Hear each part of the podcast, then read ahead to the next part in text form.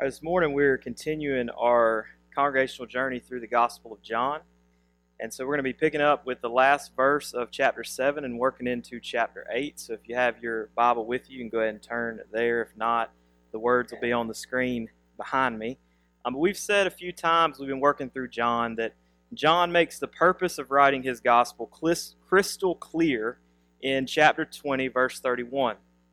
He writes, But these things are written so that you may believe that Jesus is the Christ, the Son of God, and that by believing you may have life in his name.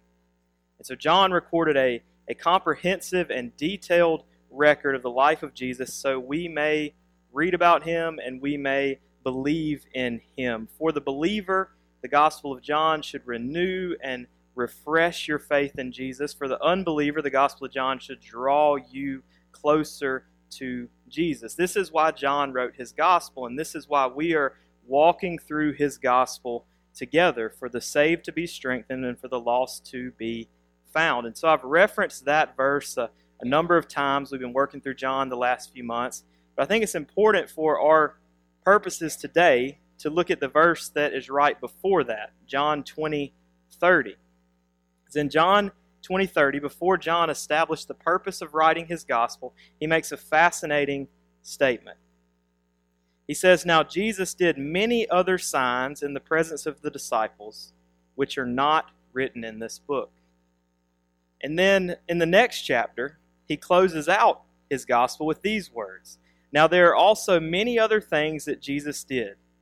Were every one of them to be written, I suppose the world itself could not contain the books that would be written.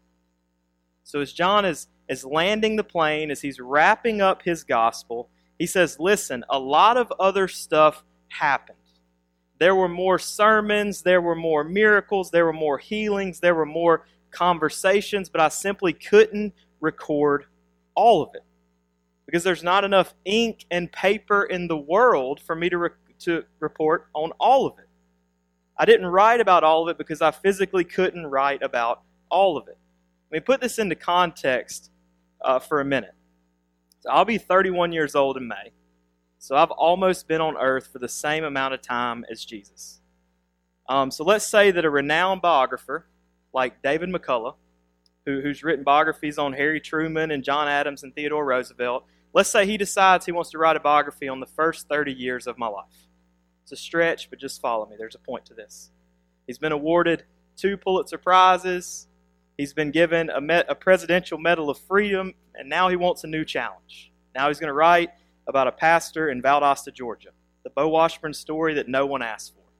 Okay, he's going to write that story. So he comes and he, he comes to Valdosta, he asks questions, he sets up interviews, he does his homework, he does his research, he gathers every interesting detail about my life, and he puts every interesting detail of my life down on paper.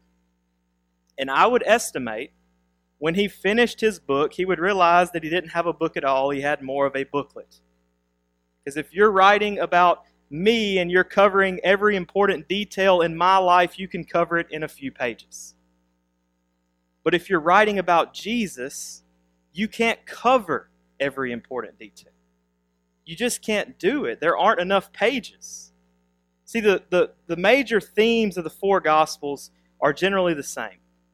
Matthew, Mark, Luke, and John each cover the life, ministry, death, and resurrection of Jesus, but they cover it in their own way. They cover it from their own perspective with slight variations. For example, only Matthew records the visit from the wise man, the Sermon on the Mount, the parable of the unforgiving servant, the description of the final judgment. Mark matches up with Matthew about 90%, but there's a couple things that he covers that Matthew doesn't. Only Luke has Jesus' childhood visit to the temple, the parable of the Good Samaritan, and that tension between Mary and Martha, that story that we love. That's only in Luke. And we've seen this in John. John is the most different of the four Gospels. Only John records the calling of Andrew, Pete, uh, Philip, and Nathaniel. Only John covers the changing of water into wine, the conversations with Nicodemus and the woman at the well, the healing of the crippled man by the pool of Bethsaida. Know, we've already covered all these in the first seven chapters, and only John has this story we're going to look at today this story of Jesus and the adulterous woman. But here's the thing we aren't sure if John wrote this story. We aren't sure if John recorded this story. Depending on your translation, you may see a special note about this story.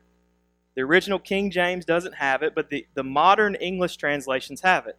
If you're reading from the ESV, the HCSB, the NASB, the NIV, the New King James Version of the RSV, you'll see this section bracketed off.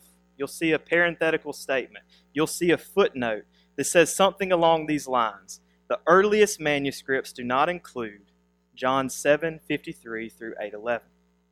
Because most New Testament scholars believe this wasn't part of the original gospel. They believe John didn't write this story. And they have a compelling case because the story is missing from all Greek manuscripts from before the 5th century. The story is, is completely overlooked in the writings of the early church fathers. They omit it. They move from John 7:52 to John 8:12. Speaking of which, if the story were removed, it flows rather nicely from John 52 to John 8:12. And when the story did start appearing in manuscripts, it popped up in different places. Some put it after 736 or after 744, some put it at the end of John 21 25. One manuscript even had it in Luke 23 38. And then the final thing, the style and vocabulary in this story is, is different from the rest of the gospel. And so, for these reasons, New Testament scholars have, have come to the conclusion that John didn't write this. Even if I, here's just what three guys said. Don Carson, despite the best efforts to prove this narrative was originally part of John's gospel, the evidence is against us. The modern English translations are right to rule it off from the rest of the text or regulate it to a footnote. Bruce Metzger, the evidence for the non John authorship of this story of the adulteress are overwhelming. Leon Morris, the textual evidence makes it impossible to hold this section as an authentic part of the gospel. Now, before you become overly concerned about the reliability of the book in your lap, before you say if this story was added later, what else was changed somewhere along the way? Let me just say, very little. There's only one other passage in the New Testament that's called into question the same way as this passage. It's at the end of Mark, Mark chapter 16, 9 through 20. And so before we look at this passage, I just want to take a few minutes and I want to talk about the dependability of the text in your hands. And you may say, Pastor, listen. The Bible says it. I believe it. That settles it. Please don't chase this rabbit and let our lunch get cold. And I, I hear you. If you're sold on the, the authenticity and the authority of Scripture, great. But I want you to know you are surrounded by a world who looks at the Bible as just another book on the shelves of Barnes and Noble. So it's important for us to be able to defend the Bible. If we're going to have any hope of a consistent gospel impact in our circles of influence, we must be able to defend the Bible. I mean, this week I had a church member reach out to me and say, I've been talking to a friend about Jesus, and he's got all these questions that I can't answer. Can we please sit down sometime and, and work through these together? If, if you're engaging a skeptic with the gospel, you're going to need to be able to defend the Bible. And so before we get to the text, we must ask the question can we trust the words of the New Testament? Can we trust the, the assessment of 2 Timothy 3.16 where Paul says the scriptures are God-breathed, that they are the breath of God. They're profitable for teaching, preaching, reproof, and training in righteousness. I would argue yes, absolutely. And so allow me to build that case for a second. So the New Testament was originally written in Greek. And the first Greek New Testament was printed on a printing press in 1516. So for almost 1500 years, the writings of, of Matthew, Mark, Luke, John, Peter, Paul, and James were passed down through handwritten copies.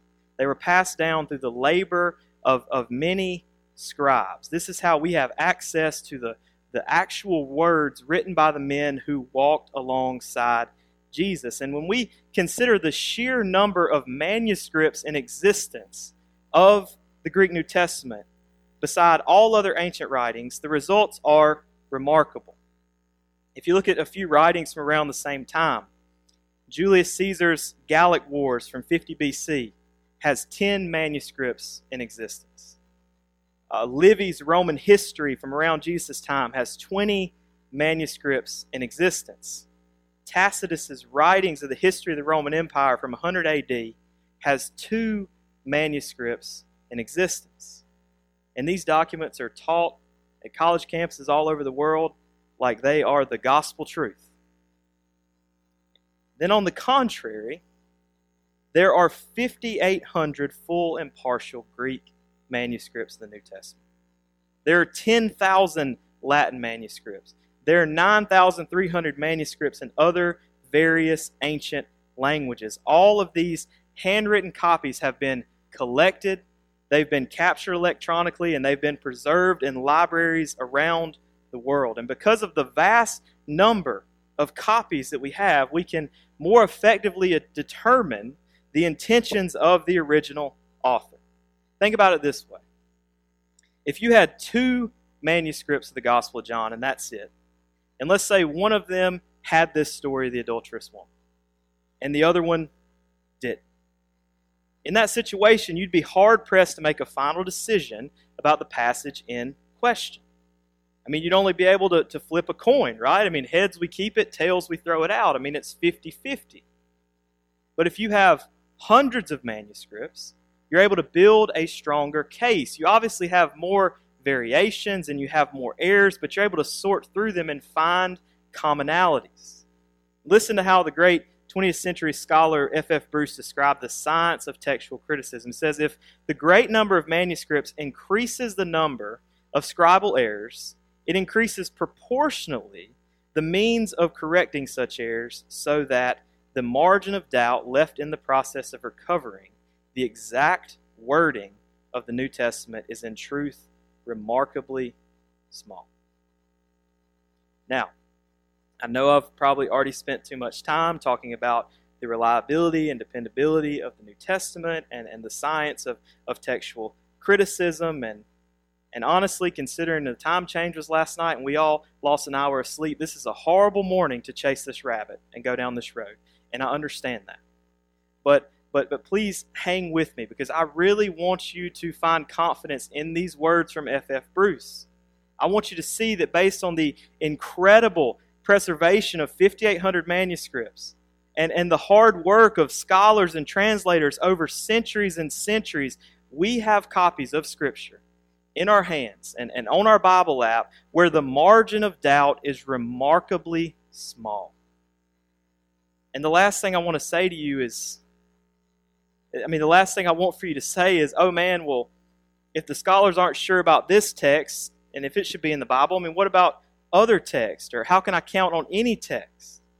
I want you to see those, those brackets, those footnotes about this text. They shouldn't decrease your faith in the New Testament. They should increase your faith in the New Testament because they should show you that God providentially protected and preserved His Word for 2,000 years so you might know Him. I mean, understand that in that same amount of time, Kingdoms have risen and fallen. Culture has drastically changed. Technology has turned the world upside down. Our world has changed a thousand times over, but the, God, Word of God has remained the same.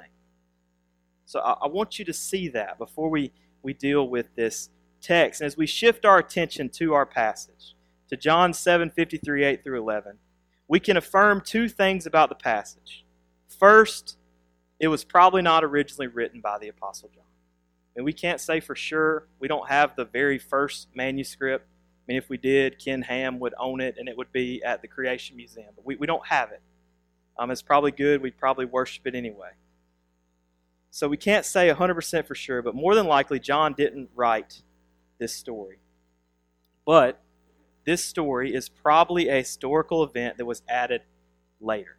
Most likely, it was a well known, widely verified story from the life of Jesus. And it was shared so broadly among the members of the early church that it was recorded. And in many ways, this story fits in nicely with the rest of the Gospel of John. Jesus' compassion towards this woman mirrors his compassion towards the woman at the well and many others in the Gospel of John. Jesus' tense conversation, his showdown with the religious establishment, mirrors a number of similar conversations in the Gospel of John. And so, in my opinion, this story falls under the umbrella of John 20:30 that we talked about earlier. This is one of the stories that just simply didn't make the cut. This is this is part of the the bonus footage, which should excite you and, and should make you ask the question: if this is one example of the bonus footage, what else is there? I mean, what other things did Jesus do? What other things did Jesus say? I mean, one of my first questions when I get to heaven is going to be Can I see the deleted scenes? Can, can you show me the stories that Matthew, Mark, Luke, and John didn't record? Can you tell me the stories that I haven't heard about? And this is likely one of those stories.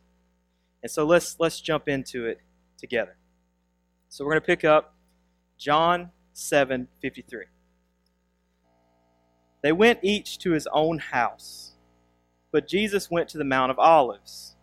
Early in the morning he came to the temple. All the people came to him, and he sat down and taught them. So the scene the scene shifts here from the festival of booths to an early morning teaching session in the temple. You'll remember from last week at the end of the festival of the booths, the, the scribes and the Pharisees, they had, had sent the temple guards to arrest Jesus. They were becoming increasingly frustrated and, and angry about his ministry. And so they sent the guards to arrest him, and they came back empty handed. And you remember they were furious. And, and the end of our passage last week showed the scribes and the Pharisees having some infighting. They're arguing with one another, they're fighting amongst themselves. And so now we're, we're shifting back to the temple. Jesus is, is holding court in the temple, he's teaching a large crowd. And then in verse 3, the scribes and Pharisees enter the story. The scribes and Pharisees brought a woman who had been caught in adultery. And placing her in the midst, they said to him, Teacher, this woman has been caught in the act of adultery.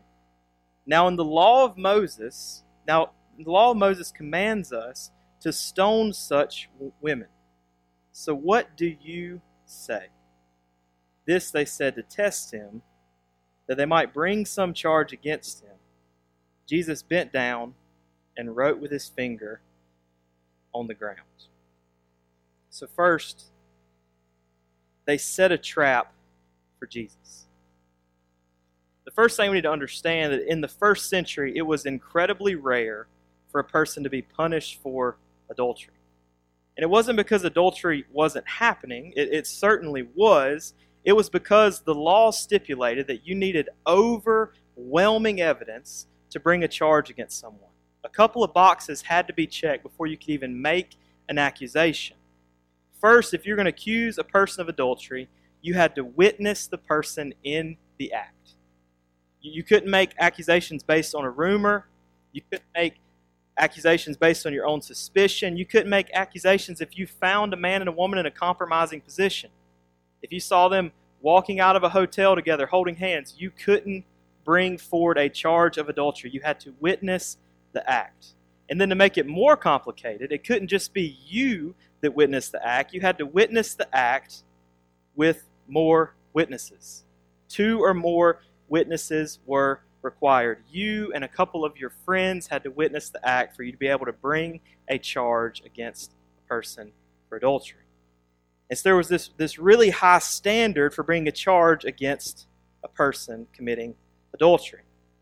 So it's very unlikely these scribes and Pharisees accidentally caught her in the act. It was most likely a setup. They probably heard about a man and a woman who were having an affair in their community. And so they struck a deal with the man, who, by the way, is noticeably absent from the situation. The law stipulates that man and woman should be punished, but the man's not here for some reason. So they likely paid him off or, or blackmailed him, but, but somehow they manufactured an opportunity that they could catch this woman in the act, so they could bring him before Jesus. And when you see it from that perspective, you see how, how dark and, and, and twisted this situation is. That they hated Jesus so much that they willingly ensnared a young woman in her own habitual sin to serve their purposes. That they used her as a, a pawn to set a trap for Jesus. They wanted to play Jesus' well known compassion for sinners against the demands of the law. And they felt their strategy was foolproof. They felt that they had put something in front of him that he couldn't talk his way out of. So they bring this woman forward and they say, You know the law. She broke it. You know the punishment. She deserves it. What do you say? See, if Jesus chose to treat her with mercy, then he'd be accused of breaking the law.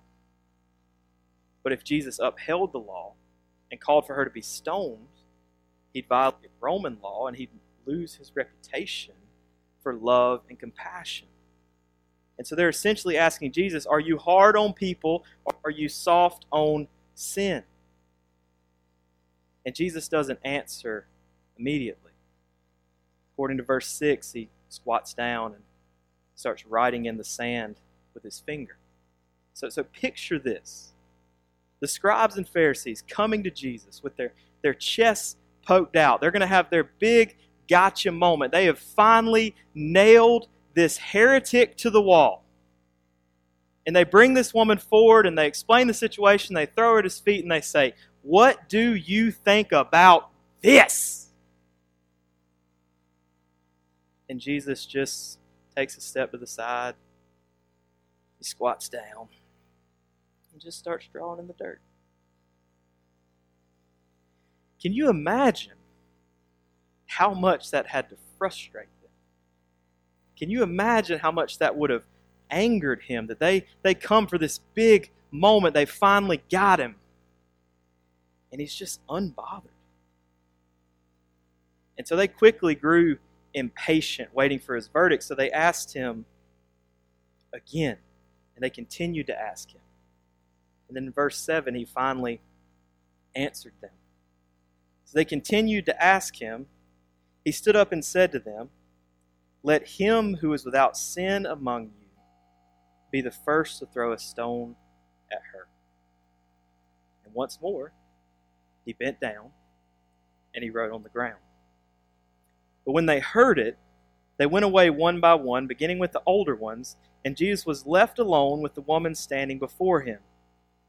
Jesus stood up and said to her, Woman, where are they? Has no one condemned you?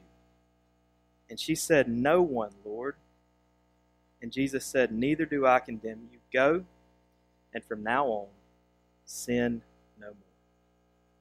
So they set what they thought was the perfect trap, and Jesus had the perfect response.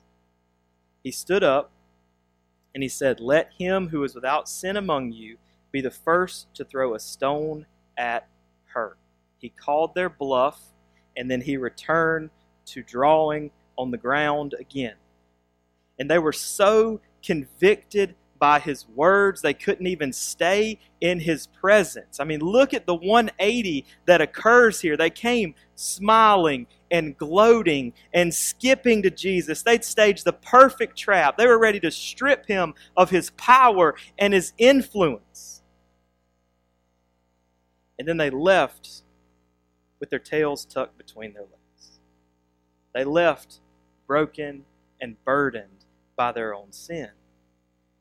But notice that in verses 7, 8, and 9, when Jesus finally speaks, he doesn't address the woman. You know, her sin was, was already on the table. She was already exposed. He'd deal with her in a minute, but he didn't address her first. He didn't deal with the external sin, he started with the internal sin.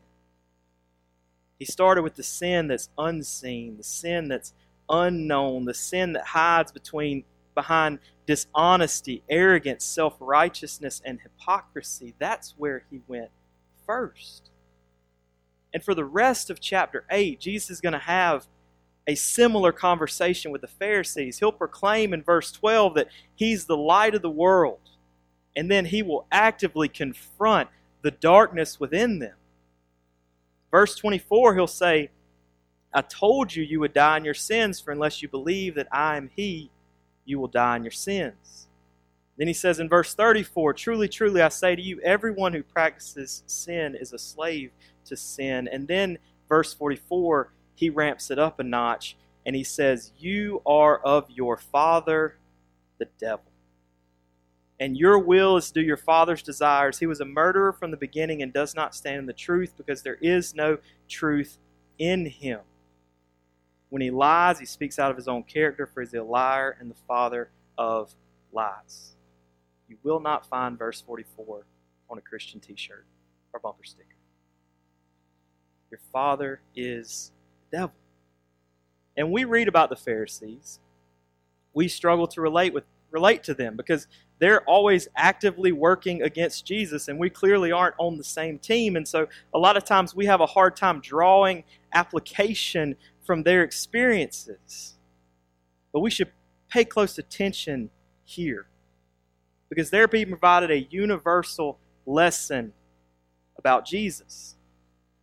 Jesus showing them for the light of the world to bring us from darkness into light, he must first expose the darkness we don't see or the darkness we are trying to hide.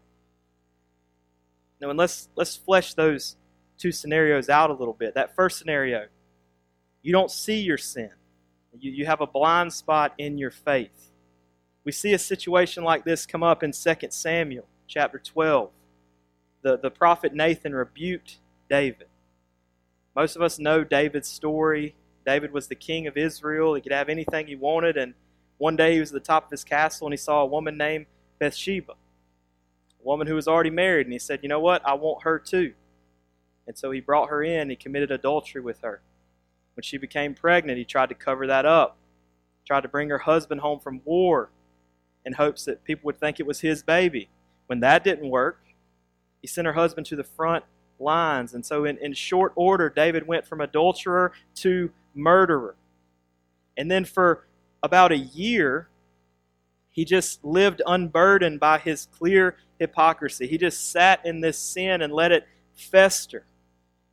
And so Nathan the prophet came to him with, with a story about a rich man and a poor man. He said, David, let me tell you a story. There was a rich man who had many flocks and herds, and there was a poor man who had one little lamb who he loved. And he goes on to talk about how much this man loved his lamb. This lamb slept in his bed. This lamb ate from his table. He was one of those people, right? My wife's one of those people, so don't think that I'm condemning you for that if you let animals sleep in your bed. And then he goes on to say that one day the rich man was, was cooking dinner for a friend who was coming into town. And instead of pulling from his vast livestock to prepare the meal, he stole the poor man's one lamb and he killed it and he prepared it for his table.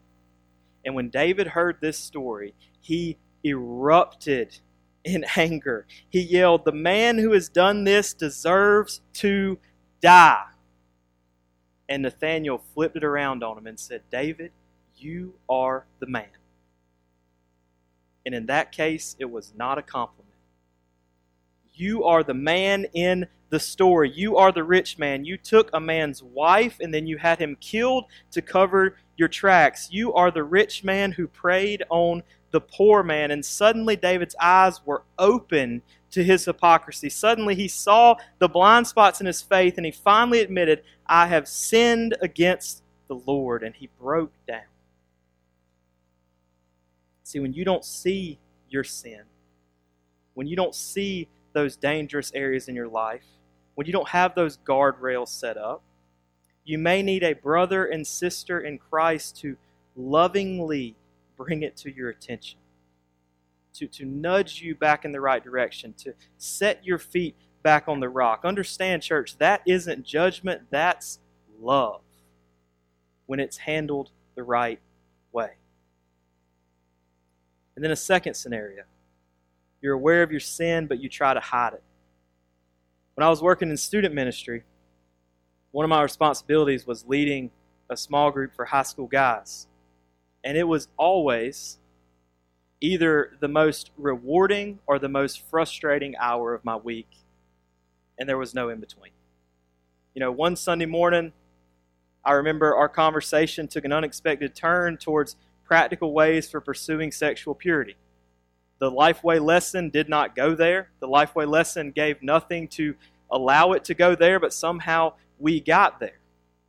And it was awkward, it was weird, but it ended up being this, this beautiful moment where a group of 14, 15, 16, and 17 year olds were having honest conversations about how they could set up safeguards in their lives and how they could hold one another accountable and ended up being this really encouraging moment. So, so some Sundays were like that.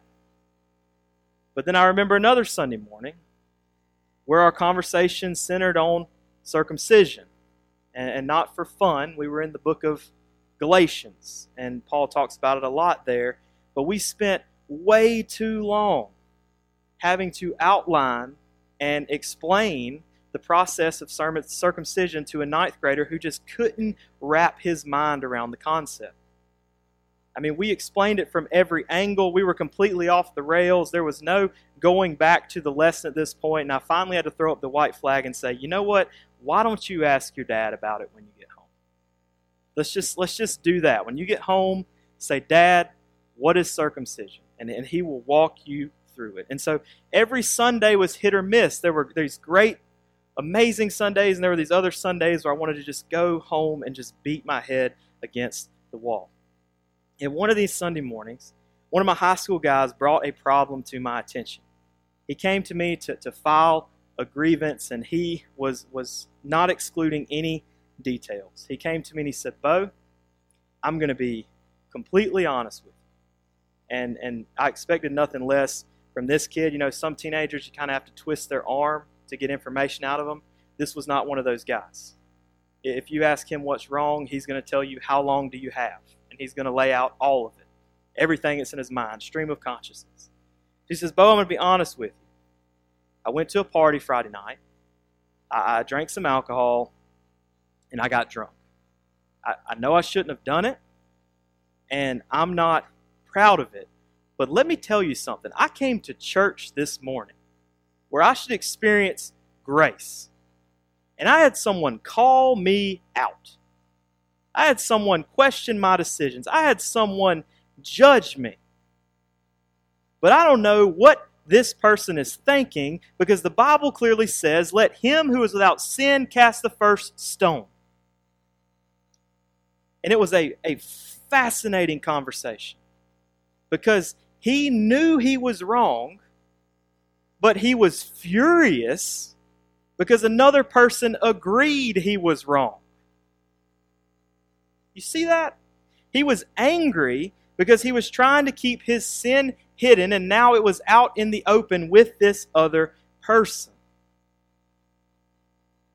When you are, are knowingly sinning and you are willingly covering it up, you are creating a growing distance between the person you are and the person you are projecting to be. And, and, and, you can live a double life. You can. A lot of us have mastered it. And you can live a double life while attending church actively. I know you can because I've done it myself. You can walk in the light on Sundays and you can gravitate towards the darkness Monday through Saturday. You can do it because you're only allowing those around you to see what you want them to see. You know, social media has heightened this for us. You may have a friend, you may know of a couple who's having marital problems, who's been fighting for months, whose, whose marriage may be on the rocks, but if you look at their family pictures from beach vacation, they look completely happy. You may know a young woman who is riddled with anxiety to the point where she doesn't want to get out of bed in the morning, but if you look at the pictures, if you look at the profile that she's putting in front of you, she's smiling in every single one of them. And, and real life functions the same way. We can only see what you project, we can only see the external. But Jesus can see the internal and the external.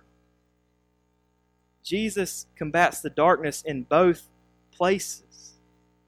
That's why Jesus looks at these men and says, Y'all go ahead and stone her on one condition as long as you aren't guilty of breaking the law yourself.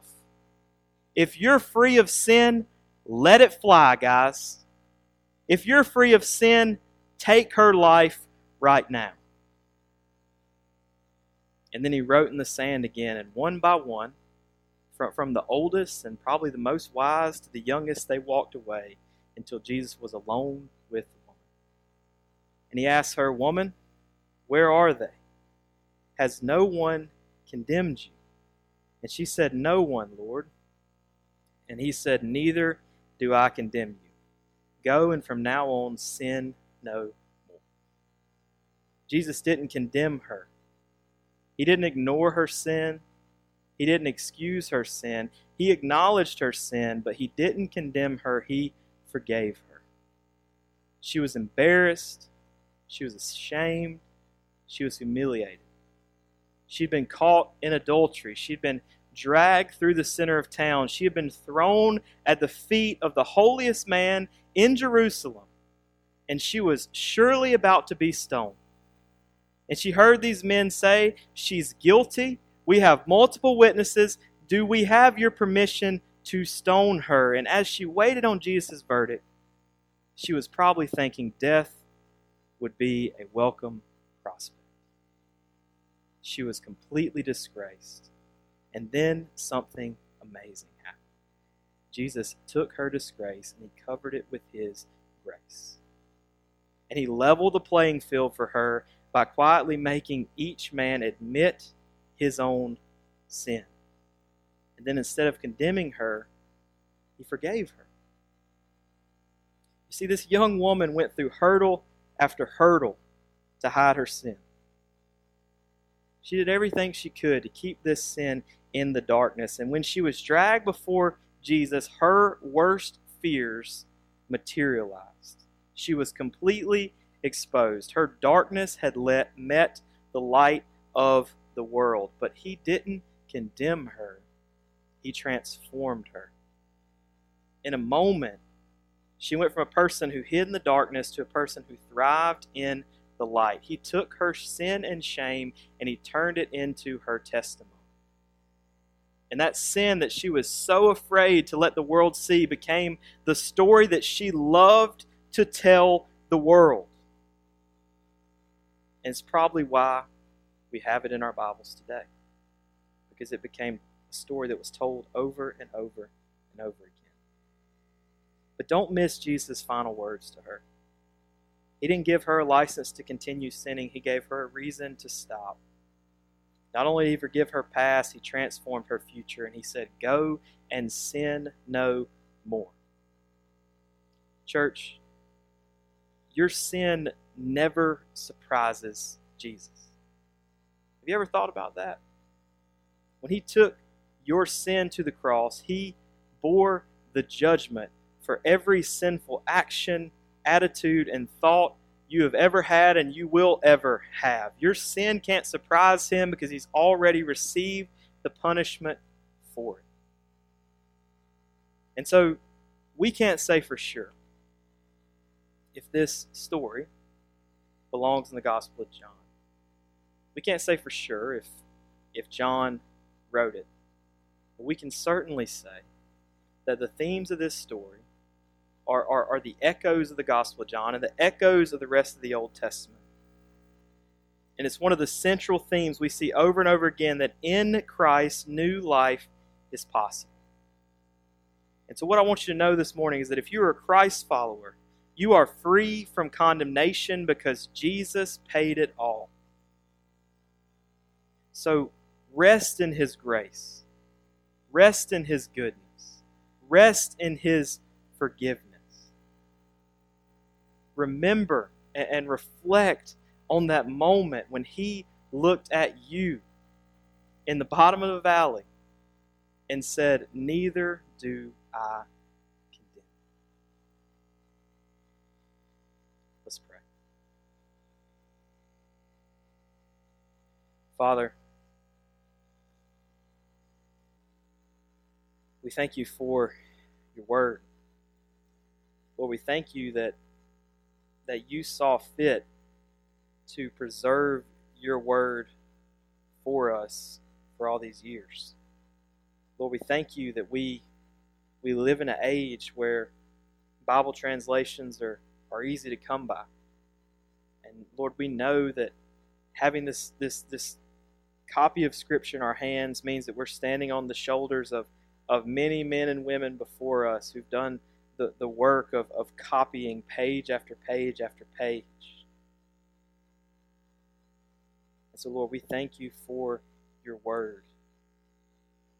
And Lord, we thank you for the, the overarching themes that we see in this story and throughout the Gospel of John. That Christ is the light of the world. That Christ is the light of the world that illuminates the darkness within us. Father, I pray for my church family, for everyone who's under the sound of my voice. Father, whether they are a, a Christ follower or not, there's a possibility that in their life there may be something they're hiding, something they're terrified to, to be exposed, something they don't want other people to see, something they think would ruin them if it ever got out. Father, show us this morning that there's beauty in confession. There's beauty in taking the weight of sin off of our shoulders. There's there's beauty in laying aside our double life. Lord, it's hard enough to be one person. Much less two people. So, Father, help us to see Jesus this morning as the light of the world. We pray these things in, in His name because He's sufficient.